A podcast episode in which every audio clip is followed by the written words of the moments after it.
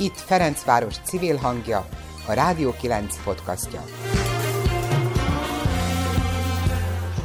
Sétálsz az utcán, és azt érzed, hogy az életed meghatározó szereplői vesznek körül. Így volt ez a kis Gabriela látványtervező is, amikor a Markusoszki téren járva jobbra kutyákat, balra pedig gyerekeket pillantott meg. 2020 őszén izgalmas pályázati kiírás jelent meg Ferencváros önkormányzatának honlapján, Erről akkor beszélgettünk is Döme Zsuzsa, kultúrája felelős alpolgármesterrel. A kiírás célja az volt, hogy a mai magyar és nemzetközi művészet a lehető legérthetőbb és akár hétköznapi módon jelenjen meg a kerület utcáin, reagáljanak a társadalmat tematizáló problémákra, kötődjenek a nyilvános terekhez. Erre ad válaszokat Gabiék drága kincsem névre hallgató projektötlete, melyben Sermon Márta rendező, Sereglei András színész, drámatanár, Törlei Havassára dramaturg és Dévai Nándor programozó lesznek a partnerei. Január 15-ig olyan kutyatartó kerületiek jelentkezését várják, akik szívesen osztanák meg az alkotókkal négy lábú társukhoz kapcsolódó kedves, vagy éppen embert, állatot próbáló történeteiket. A jelentkezőkkel megismerkednek, játszanak, majd beszélgetéseket rögzítenek,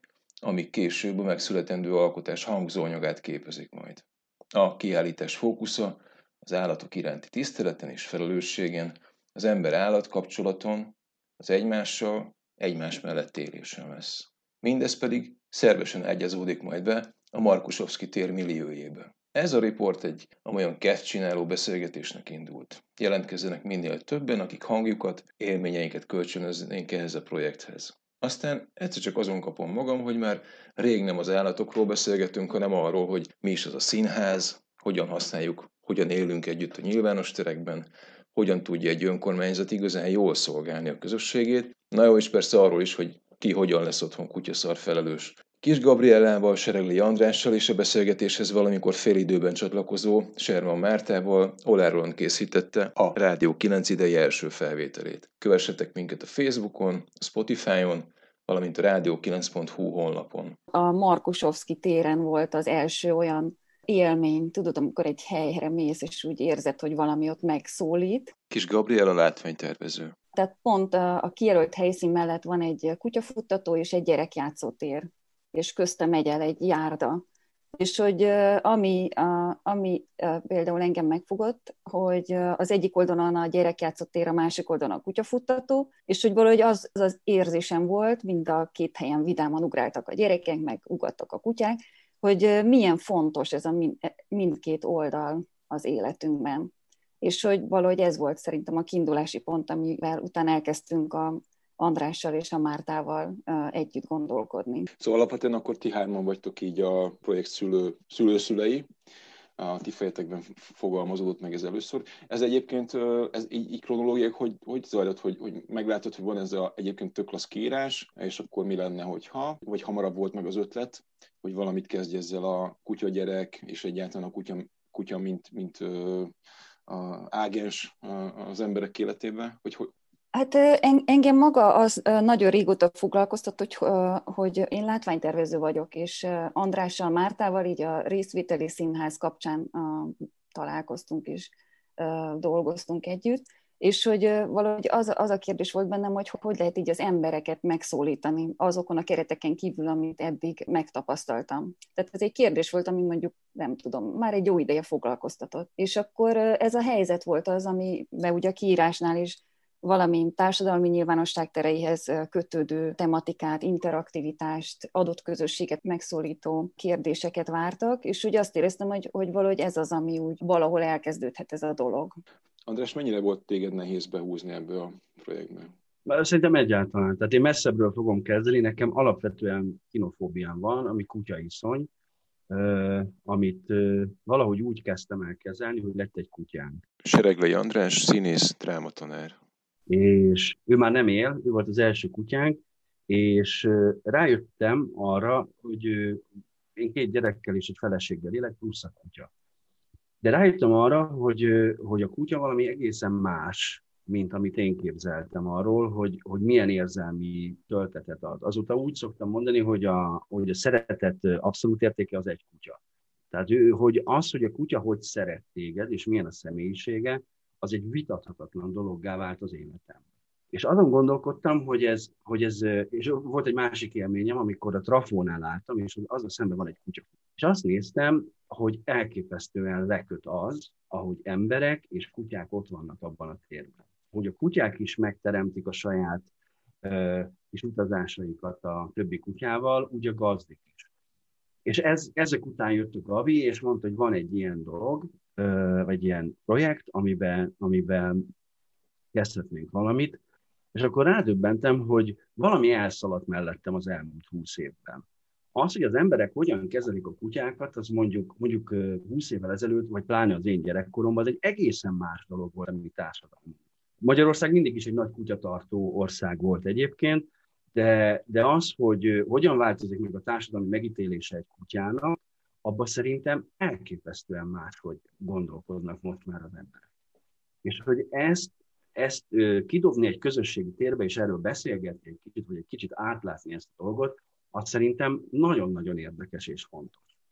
És valahonnan, tehát az, hogy a kutya, aminek, nem tudom, ezt most hallottam egyébként, hogy a Csányi Vilmos elkezdett a kutyákkal foglalkozni, akkor az eltén őket kiröhögték. Azt mondták, hogy egy domestikált állattal etológus ne foglalkozzon, az nem, az nem az etológia része.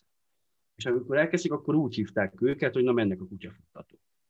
És, és mostanra ez egy, ez egy nagyon fontos dologgá vált. Sok mindent tudunk meg magunkról, azáltal, hogy a kutyák öregedését, a kutyák szociális szokásait, tanulási képességeit figyeljük, a hozzánk való viszonyulást. És ez, egy, ez a tudományos része a dolognak. A másik pedig az, hogy, hogy az én családomban van olyan ember, aki, akinek hosszú ideig csak a kutyája volt. És hogy ez egy milyen életminőség javító érzelmi tárca kutya, arra, arra úgy, úgy szépen lassan az elbeszéléseiből rájöttem. És arra gondoltam, hogy itt van valami az életünkben, ami nem a család, ami nem a gyerek, nem ez, nem ez, nem az, amiről szoktunk beszélni, valami megváltozott, és erről érdemes lenne beszélnünk, hogy hogyan változott meg ez a dolog, vagy mit okoz bennünk, és hogy ez egy folyamatnak az eleje szerintem valójában, és én ezért haraptam rá erre a projektre. Mi a legfontosabb változás, ami bekövetkezett ebben, a, ebben az ügyben? Én úgy látom, hogy a kutya, ahogy Csáki most mondja, tehát nem az állatvilághoz tartozik már, hanem egy átmenet, és ennek minden következményével, a kognitív képességeivel, az érzelmi ráhatásával, az érzelmi viszonyulásával hozzánk. És az, hogy ez beköltözött a mi életünkbe, ami egyre inkább, ahol viszont egyre inkább eltávolodunk egymástól, mint hogyha megtalált volna egy helyet ez az élőlény, az emberi lényeknek egy olyan, olyan részét, akik mondjuk egyedül élnek, vagy, vagy, vagy vágynak az ilyesfajta szeretetre. És, és hogy ez most már halálosan természetes, hogy, hogy egy kutya a család része. Hogy olyan gyerekstátuszban van egy kutya. Tehát akkor Kati Mari és a Bobó is itt van, jó, megvan a család. Tehát ez mondjuk 20 évvel ezelőtt nem volt ennyire teljesen egyértelmű, hanem az volt, hogy akkor köst ki a láncra, és akkor tegyél ki neki lábosba csirkefarhátat. Most abszolút nem ez van. És hogy ez a dolog, hogy egy beszélni nem tudó, mégis kommunikáló lény bekerült az, az emberi lények közösségébe, én úgy hiszem, hogy elég sok mindenre megtanít minket. És szerintem ebben változott nagyon ez a dolog, hogy, hogy jött valami olyan behatás, ami, ami amivel érzelmileg kell kezdenünk valamit. És nem, nem, tudat, nem, csak, nem pusztán tudati szinten, hanem érzelmileg kell valamit fölismernünk ebben a dologban. Én így látom. Hogyha az érzelmi, illetve az etológiai vonaltól egy picit hátrébb válunk, és akkor most magamról beszélek, nekem rögtön megjelenik egy morális felhő ebben az ügyben, hogy voltak éppen mi emberek tettük ilyenné a kutyákat, és ezt úgy mondom, hogy egyébként nem értek hozzá, hogy ez hogy történt, hogy szerintetek mennyire van ez így rendben? Hogy mi ennyire közel húztunk magunkhoz egy, egy egyébként az embertől alapvetően függetlenül élő állatot? Nem tudom.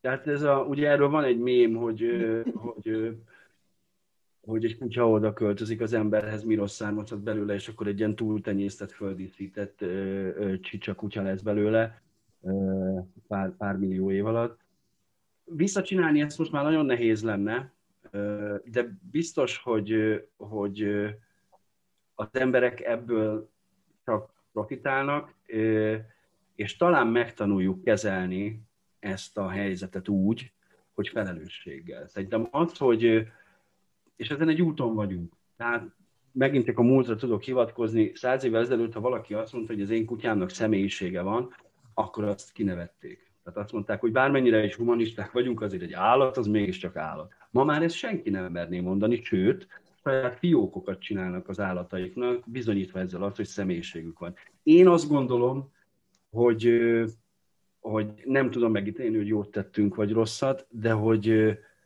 ez a változás, ez nekem egy olyan, olyan dolog, mint hogyha kezdenénk felnőni ehhez a feladathoz. Gabi, te mit gondolsz erről?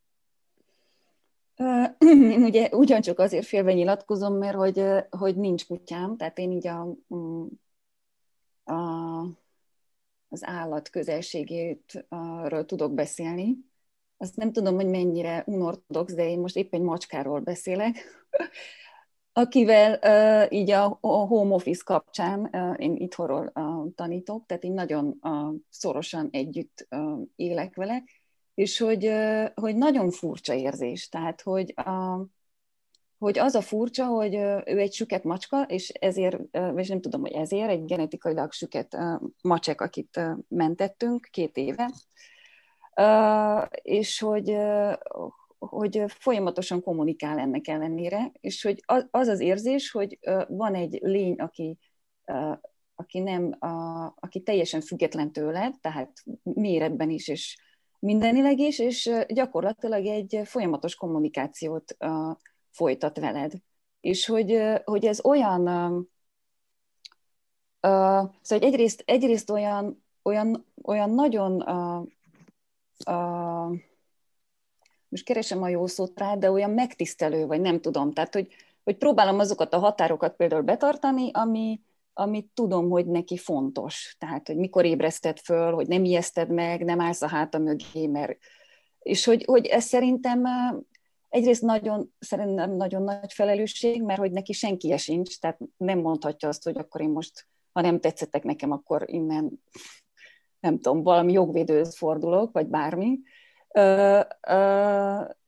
de közben meg azt érzem, hogy, hogy ő egy kicsit ilyen posztraumás stresszes volt, amikor hozzánk került a sok negatív élmény miatt, hogy ezt viszont teljesen levetettem. Tehát egy nagyon jó fej a, a lény lett belőle. Úgyhogy így valahogy úgy értékelem, hogy egy különleges lény, aki, aki velem együtt egy térbe él. És itt mind a ketten a, a saját képességeinket adjuk a, ehhez a dologhoz. De valahogy azt érzem, hogy itt a közös dolog a nagyon érdekes. Tehát egy, van egy közös légterünk, amit együtt használunk. Tehát nincsen, hogy én becsukom őt, vagy elcsukom, vagy Szóval érted, hogy figyelni arra, hogy ugyanolyan jogai vannak, tehát ha ő nyitva akarja hagyni az összes ajtót, akkor nyitva kell hagyni, mert ez neki nem jó.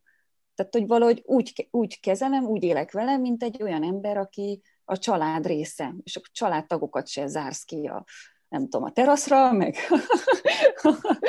na jó, hasonló nem, de értitek szerintem, hogy miről beszélek. Nagyon megtisztelőnek érzem, hogy egy ilyen lény együtt él velem. Úgyhogy ez furcsa érzés. Én mondhatok még valamit? Hogy? Persze. Hogy azért, és azért is örültem neki, hogy Gabi mondta, hogy ez, a, hogy ez egy ilyen városi projekt. És ugye a városban az, hogy hogyan kezelik a kutyákat, vagy hogyan kezelik a kutyásokat, az szerintem borzasztóan fontos. Tehát azok az emberek ugyanúgy polgárai jönnek a kerületnek, vagy városnak, ugyanúgy adót fizetnek, ugyanúgy dolgoznak, és volt egy csoportom, ahol volt egy felnőtt nő, akinek csak a kutyája volt, és albérletet keresett. És sehol nem talált olyan albérletet, ahol mint kutyást elfogadták volna. És így ö, ö, színházi munkát csináltunk együtt, és mentek a próbák, jött mindig, és mindig kérdeztem, hogy na mi van, mi van, mi van. Mondta, hogy, hogy egyszerűen nem. Nem. Tehát ő, ő szeretne abban a kerületben lakni, de egyszerűen nem engedik őt ott, és, és ő a kutyáját nem fogja elhagyni emiatt. Tök termi, ez szóba se került egyébként.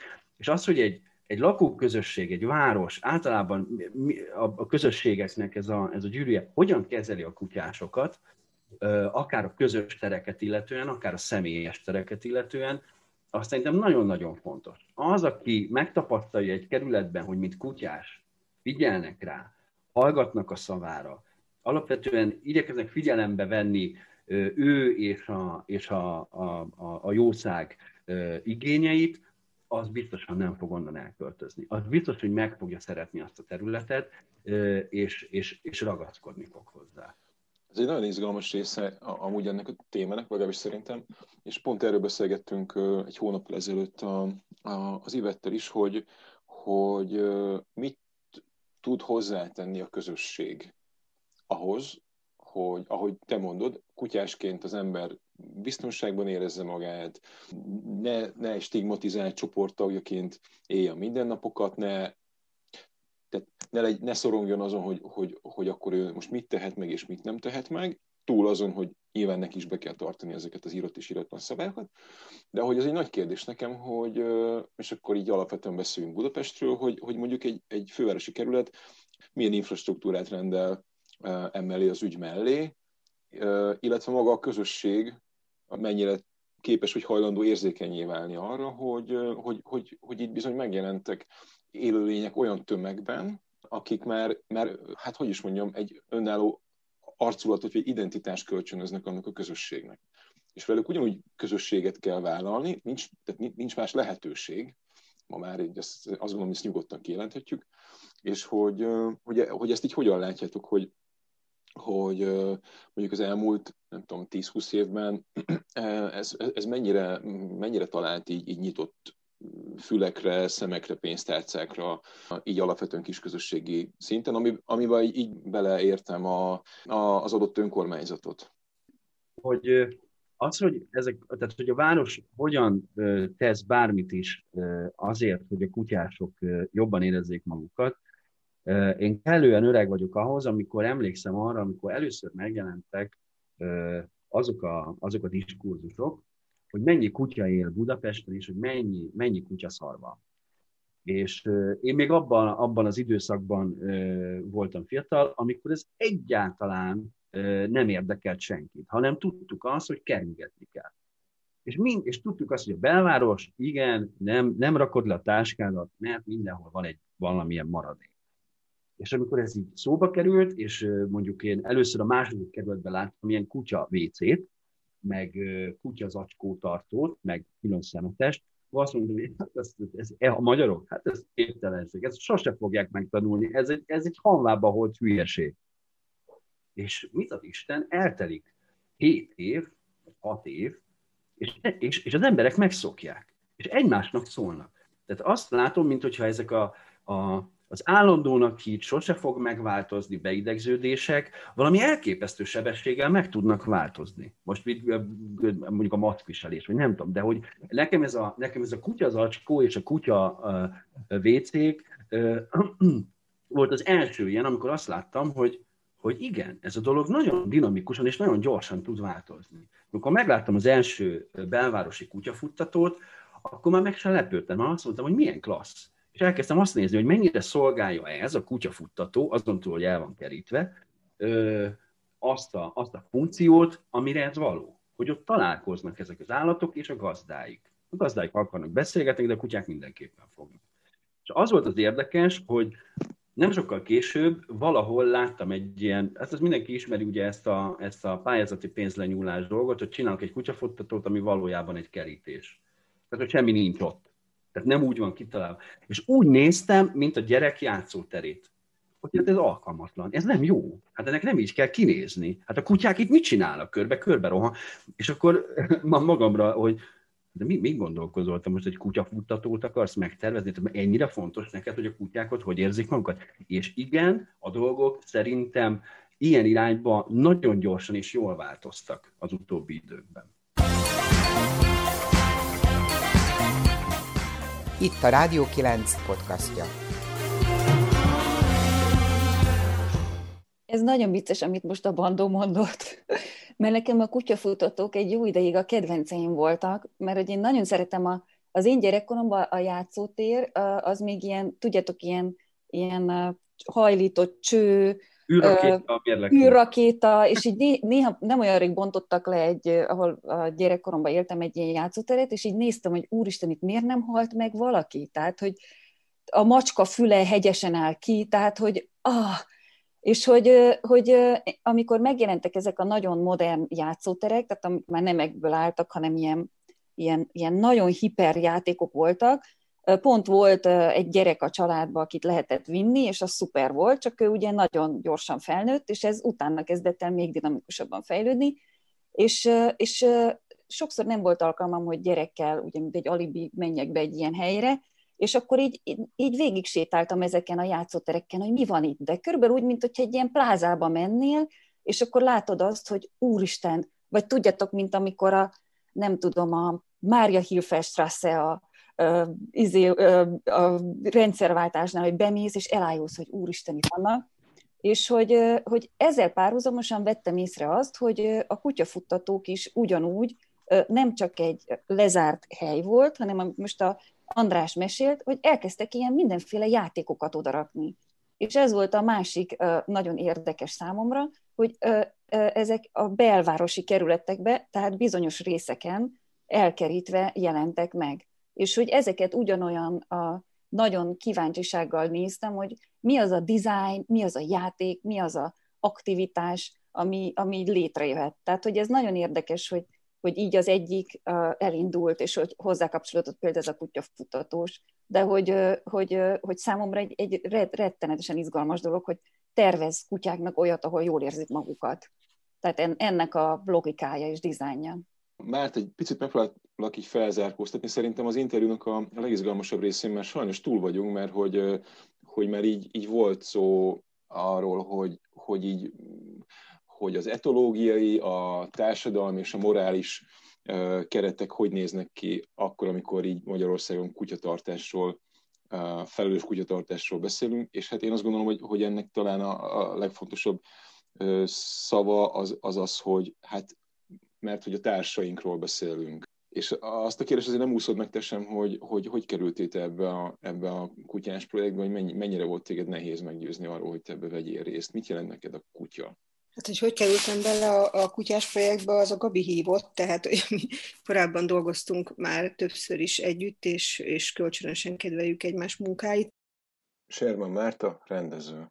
Bandóval egyébként most másban is dolgozom, tehát egy, egy olyan crew volt, ami így abszolút megtiszteltetés csatlakozni. Tehát ez volt a hívó szó, nem az, hogy meghallottam, hogy van valahol egy kutyás projekt, és akkor becsatlakozhatok-e.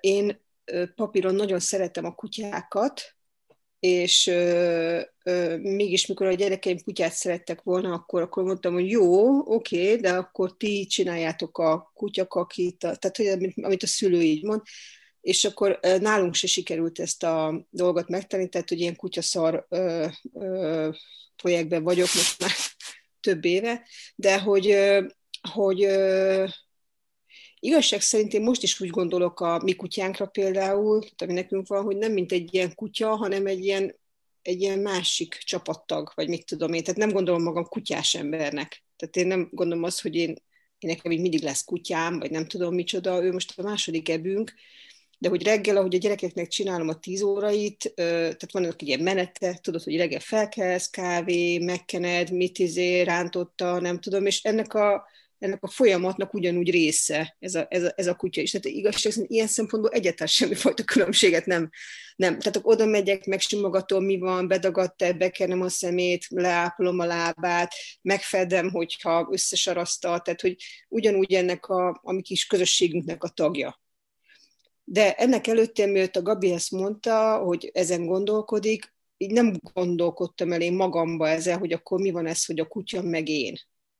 Szóval, hogy valahogy ez ilyen szervesen történik szerintem, és én most is ezt így gondolom, és sokat, van több olyan barátnőm és barátom is, akinek nincsenek, nincsen családja, már úgy értem, hogy nincsen gyermeke, vagy nem nősült meg, nem ment férhez, hol szándékosan, hol csak így hozta az élet, és, és van, akinek van kisállata, és ezt a mai napig ilyen furcsa nézni, de közben meg, közben meg iszonyú hálás vagyok ezeknek a jószágoknak, hogy azoknak az embereknek, akik, akik a szeretetüknek keresnek ilyen mindennapi, hétköznapi pillanatokat. Tehát most nem kell nagy, nem tudom mikre gondolni.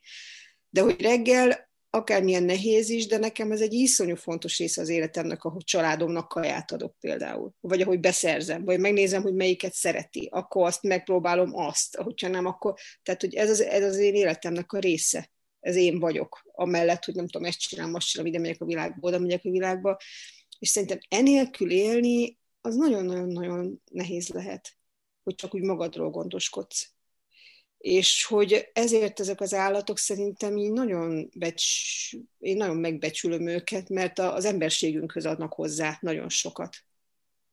Hmm. Nem tudom, hogy ezt kérdezted-e, de ezt jutott eszembe. Én sem, de, de nagyon együtt, együtt tudok élni azokkal, amiket mondtál. Én, én három mocska alatt valójaként élem meg a, a reggeleket, e, és így tényleg azt és ráadásul ők így az elmúlt egy, néhány hónapban kerültek hozzánk, majdnem egyszerre, ami az így elég durva volt. De hogy így én azt érzem, hogy a, az én napi működésemhez, ahhoz, hogy én így el tud, hogy az én napom el tudjon indulni, az így nagyon hozzátartozik ma már. Tehát így egyszerűen így, így valahogy így, így, így helyre teszi. Kicsit nehezen szoktam így bebútolni reggelente, de hogy ez egy olyan, olyan hogy mondjam, esemény, amit tehát nem lehet félváról venni ti többé-kevésbé akkor nem egy, nem egy ilyen alkalmi formáció vagytok ebben, a, ebben ahogy most így, így összeállt ez a projekt, de az viszont a, egész... Akadék vagyunk szerintem, mert mindhárman szabadúszók vagyunk, bár nem tudom, te mi vagy bandó, de úgy kb. szabadúszók vagyunk, tehát hogy szabadon, szabadon összeúszunk néha. Így hogy, de hogy, na, csak hogy, hogy azt, azt hallottam ki, hogy ez nem az első ilyen, ilyen együttműködésetek. Viszont, ha jól gondolom, mindannyian színházi emberek vagytok. És akkor kicsit kezdjünk el a, a projektről is beszélni, hogy, hogy ez mégiscsak egy hanginstalláció lesz. Én nekem így adódna, hogy hát valami, valami élő, amiben emberek vannak, amiben, amiben színház van, hogy innen közelítenétek meg. Ehhez képest miért pont ez a forma lett végül?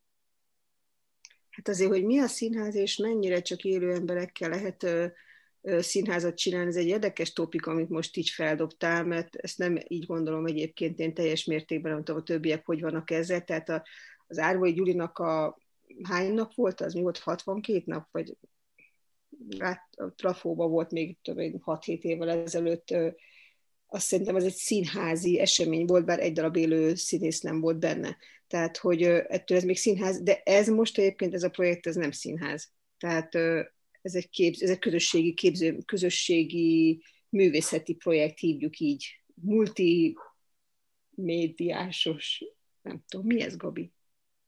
Hát én, én más nevet adtam neki, de egyébként ez egy tényleg nagyon nagy kérdés, amit elindítottál, hogy ez mi. Mert hogyha én valahogy onnan indítom, hogyha hogyha úgy gondoljuk, hogy az a színház, úgy definiáljuk, hogy egy térben vagyunk, és a testünk is ott van, akkor az, az a színháze, és ott történik valami, vagy történik valami, és azt te meg egy elnyújtott időkereten belül egyszer csak megmutatod olyanoknak, akik nem voltak ott, amikor ez készült.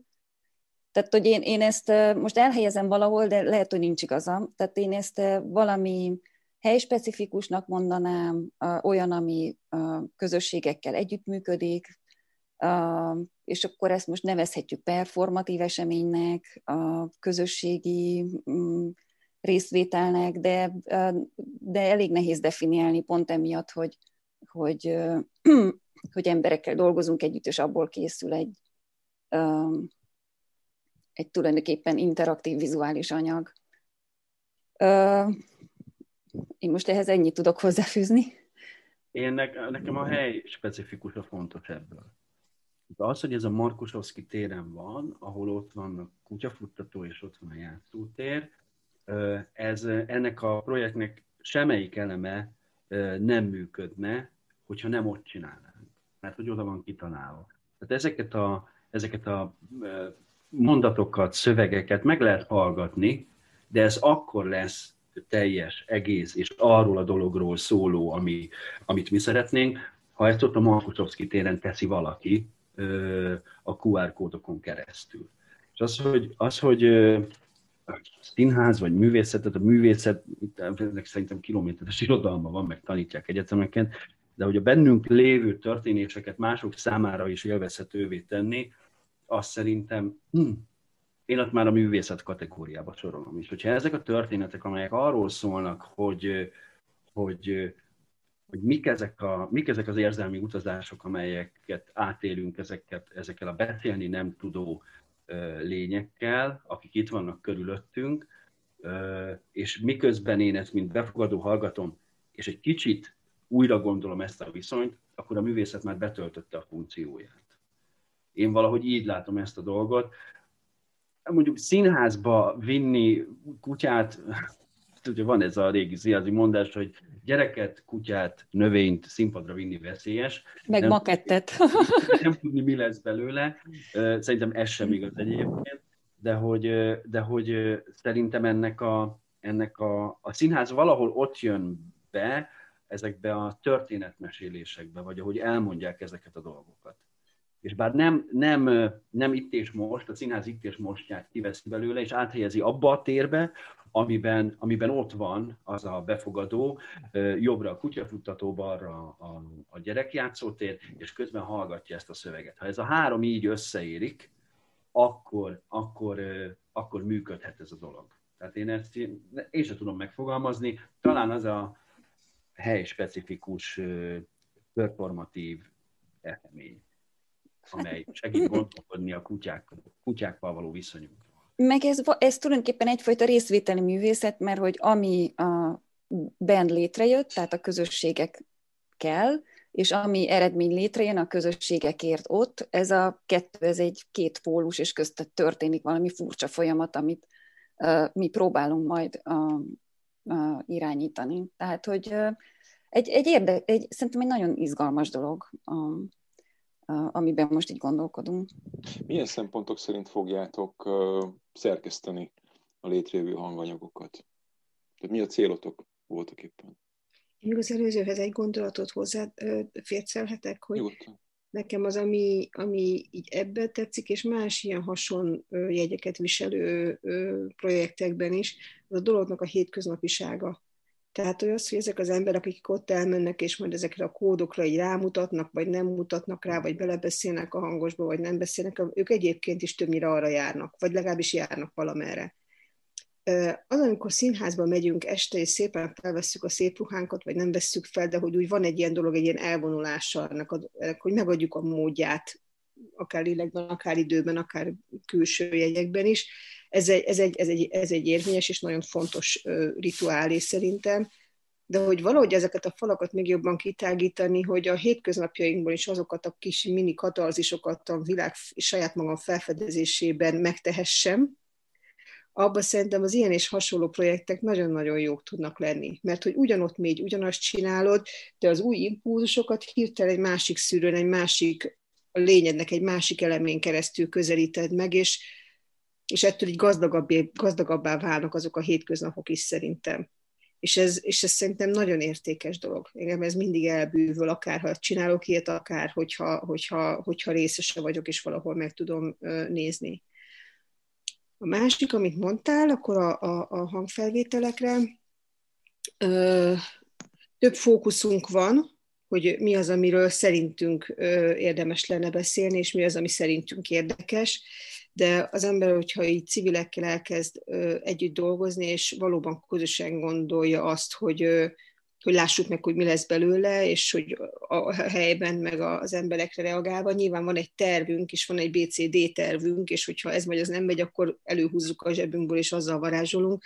De szerintem az akkor tud érdekes lenni, hogyha van egy ilyen indító gondolat, meg egy indító gomb, amit így megnyomunk, és akkor összejövünk, és meglátjuk, hogy ahhoz képest ők hogyan, merre tudják ezt a, ezt a, ezt a, ezt a, ezt a, ezt a közös hajót, vagy nem tudom micsodát így vezetni. Egyébként kétféle módszerrel fogunk dolgozni, hogyha minden igaz, egyrészt szeretnénk egy, hát most sajnos nagyon sok minden ugye az online térbe szorult, tehát hogy lesz egy-két ilyen online találkozásunk, ilyen workshopok hívjuk, most workshopoknak hívjuk, ahol ezekkel az emberekkel, kutyatartókkal, kilencedik kerületekkel, kerületiekkel jellemzően összejövünk, és különböző játékokon keresztül, ezek ilyen színházi játékok, amiket átültettünk most már a szükség miatt így a, a, a laptopba, hogy, hogy összejövünk velük, és úgy próbálunk ezek mentén a, a kutya én, én a kutya, gyerek, család, kapcsolódás, szeretet, hiány, ezek, ezek is hasonló, nagyon sok szavak mentén így együtt játszani. És akkor ezeket fel is vesszük, és utána ebből is van már tervünk, hogy milyen típusú ö, ö, hang alkotások születnek, illetve a másik az, hogy szeretnénk személyes interjúkat, amikor így egy órán keresztül beszélgetsz egy, egy emberrel, szintén a kutya és én is ugyanez a témában, és azon pedig az interjúkból a ilyen kis eszenciális kis felvillanásokat szeretnénk ö, ö, létrehozni. Ez a terv, de hogy mi fog létrejönni, azt majd meglátjuk az első találkozáskor, vagy majd a végén, ki tudja. Milyen vizuális elemekkel már anélkül kérdezem ezt, hogy, hogy arra kérnek, hogy lőjétek le az összes poén, de hogy így, így mit kell elképzelni, ez hogy fog kinézni, hogy lehet ezt felismerni, hogy ez az? Hát ennek két formáját terveztük, tehát egyrészt még nem mondtuk el, de a csapat fontos része Dévai Nándor programozó és a Momér vagy jelenleg, és Törlei Havassár ő dramaturként segíti a munkánkat. Az egyik egy, egy QR kódos, az egy sík felületen meghallgatható velem, a másik pedig tulajdonképpen egy ilyen köztéri publikus fizikai objekt, és ehhez rendelünk egy, egy digitális hardveres tartalmat. És tulajdonképpen egy olyasmi tervezünk, ami képes lesz a emberi beszédet felismerni és átalakítani azok szerint, a szabályok szerint, amit mi, amit mi kitalálunk. Ez fizikailag nem, tehát egy másik része lesz, mint ez a QR kód, és ez mindenre a játékosságra fog építeni. Szerintem ezzel így remélem fölcsigáztam mindenkit, és el is mondtam, hogy körülbelül mire mit tervezünk. Hát én is nagyon bízom benne, hogy, hogy sokat felcsigáztatok ezzel, mert hogy ha jól értem, akkor így alapvetően azon fog múlni ennek a projektnek a, hát talán a sikere nem, de, de a hatása talán mindenképpen, hogy, hogy izgalmas és, és nagyon jó személyes interjúkat tudjatok rögzíteni, úgyhogy e is én mindenképpen szeretném ezt megtámogatni azzal, hogy, hogy aki él és mozog, és, és megszólítva érzi magát ebben a kérdésben, azt csatlakozzon hozzátok. Arról beszéltek még egy picit, mert ez engem így, így nagyon, nagyon érdekel, hogy ugye ez egy, ez egy önkormányzati pályázat volt, bár nem a, nem a, nem a tehát azért nehezen illeszthető az így a, a tipikus önkormányzati pályázati kiírások sorában, amit a, a Düme Zsuzsa nem tudom mennyire egy személybe, de, de kitalált, még valamikor összebeszélgettünk erről először, hogy, hogy lesz majd egy ilyen, és akkor most már az van, hogy, hogy, hogy van egy vonás, hogy ti vagytok az egyik ilyen, és így megnéztem a, a, a, a nyertesek listáját, és ilyen tényleg ilyen erősnek és, és izgalmasnak tűnik a mezőny, hogy, hogy alapvetően hogy álltok -e ezekhez a, ezekhez a központi vagy önkormányzati költségvetésből származó megrendelésekhez. Mennyire szokványos ez a ti életetekben, hogy, hogy, hogy így ilyenre így elmozduljatok? Hát semennyire. Nekem ez az első. És amikor ezt mondta a, a Gabi, hogy figyelj, van egy ilyen, hogy az önkormányzat, és ugye magyar embernek mi jut eszébe? Na, képzelem, mi ünnepi... És akkor elkezdte mondani, hogy ez az önkormányzat művészeti projekteket támogatna. Mondom, ez, ez akkor én nem Magyarországon vagyunk, vagy nem tudom. Tehát, hogy nekem, nekem ez egy, lehet, hogy én éltem eddig elzárva, vagy a Marson, nekem ez egy elképesztően ö, ö, fontos és érdekes dolog lett ettől hogy egy városvezetés azon túl, hogy elvezeti a szennyvizet, és azon túl, hogy orvosokat rendel a, lakos, a lakosaihoz, figyelmet fordít arra, hogy egy bizonyos, mindannyiukat érintő kérdésben nem csak fórumot, hanem művészeti terület, teret adjon ennek a dolognak. Ez szerintem egy borzasztóan előremutató és számomra egy nagyon tiszteletre méltó városvezetői gondolkodás, amit én itt tapasztaltam van egy problémám, és ahhoz művészeti projektet rendelek, nem pedig ünnepi műsort, meg térkövet. Tehát, hogy ez, ez nekem nagyon, nagyon szimpatikus volt. De azóta is dicsekszem, hogy én benne vagyok ebbe a dologba, és hogy ezt az önkormányzat támogatja. Tehát mindig el is mondom, és az emberek így néznek. És hogy ez egy ilyen nagyon, nagyon követendő és számomra egy borzasztó fontos dolog lett. Én már dolgoztam önkormányzatnak ilyen művészeti projektben, amilyen közösségi volt. Tehát, hogy nem egyedülálló, de valóban nagyon-nagyon ritka Viszont, hogyha ez így egyszer megtörténik, akkor, akkor az mindig nagy élmény benne lenni művészként is, meg azt látom, hogy azoknak az embereknek is, akik ezt meghirdetik. Főleg akkor, hogy a sikerül még szorosabban együttműködni. Tehát nem csak a pénzt adják, és nem csak eldöntik, hogy mi az, hanem adott esetben akár részt is vesznek benne ilyen vagy olyan formában.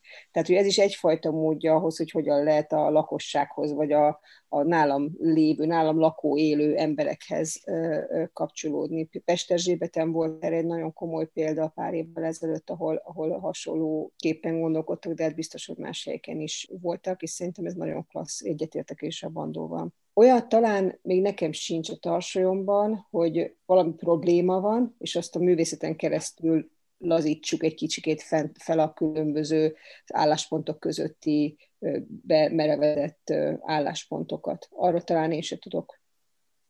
De az, hogy ilyen közösségi, és hogy kicsit direktebben kapcsolódjunk a, a, a kerületi vagy a városi lakossághoz, ez olyan már szerencsére volt.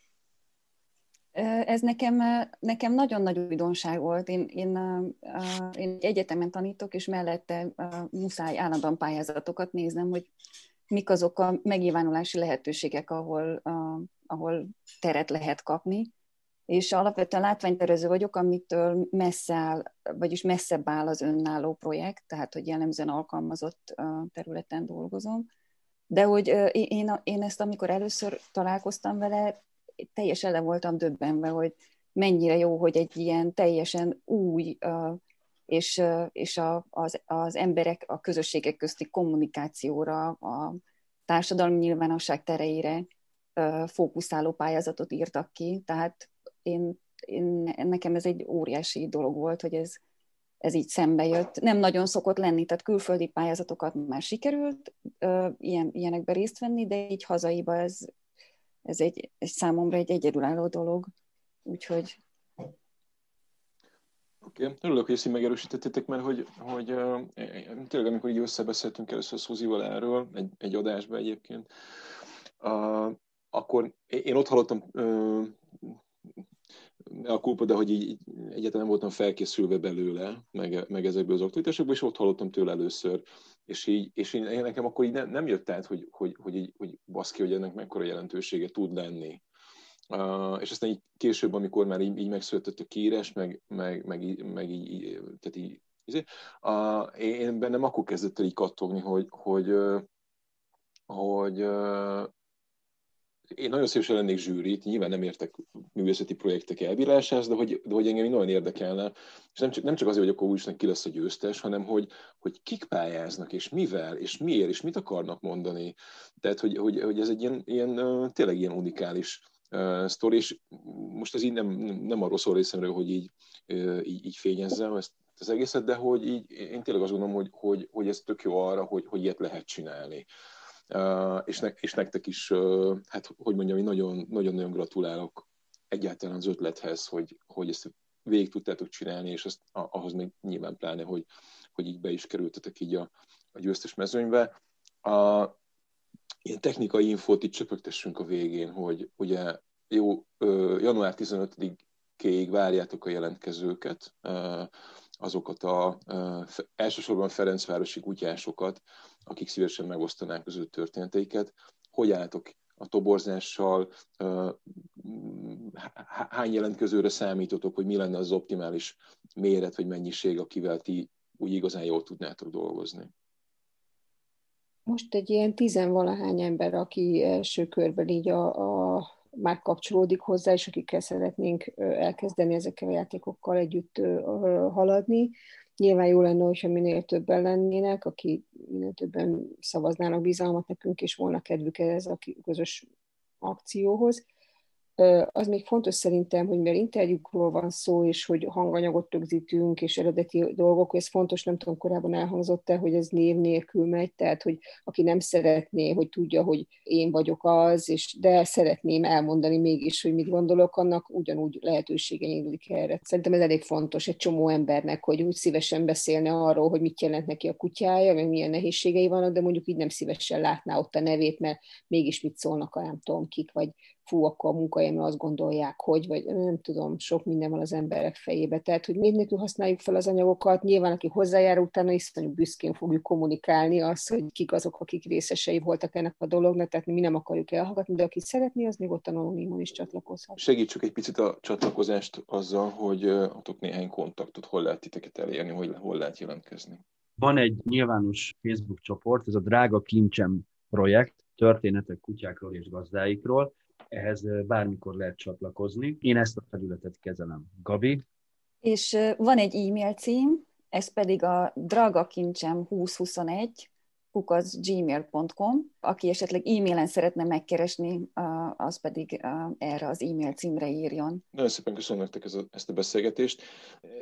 Elképesztő módon feldobtátok a szombat délutánomat, mert hogy, hogy azt mondjuk, hogy most szombat délután rögzítjük ezt a beszélgetést és akkor ehhez képest lesz jövő hét pénteken a, a lejáró határidő. És szerintem az, az, az érdekes még, hogy, hogy a május közepén, ha jól emlékszem, ilyen 10-11 környékén indul majd az installációnak a, a megjelenése, és két héten keresztül lesz a Markusovszki téren látható, hallható és használható majd ez, a, ez az elképesztően izgalmas installáció. Én mindenképpen szeretnék majd veletek még erről beszélni valamikor, majd ezt kitaláljuk, hogy, hogy, hogy melyik, melyik szakasza le, le, lehet még ennek, hogy, hogy mondjuk előtte, közben, vagy esetleg a végén, hogyha már, ha már megvannak a tanulságok, meg, a, meg tudjátok egy picit mérni ennek a, a hatását. Kis Gabriellával, Serman Mártával és Sereglei Andrással beszélgettem a Drága Kincsem Street Art projekt kapcsán, én pedig Olán Roland voltam, és a Rádió 9 podcastját hallgattátok. Ez volt a Rádió 9 podcastja. Bővebb információ honlapunkon, a rádió9.hu-n és Facebook oldalunkon, ahol várjuk az észrevételeiket is.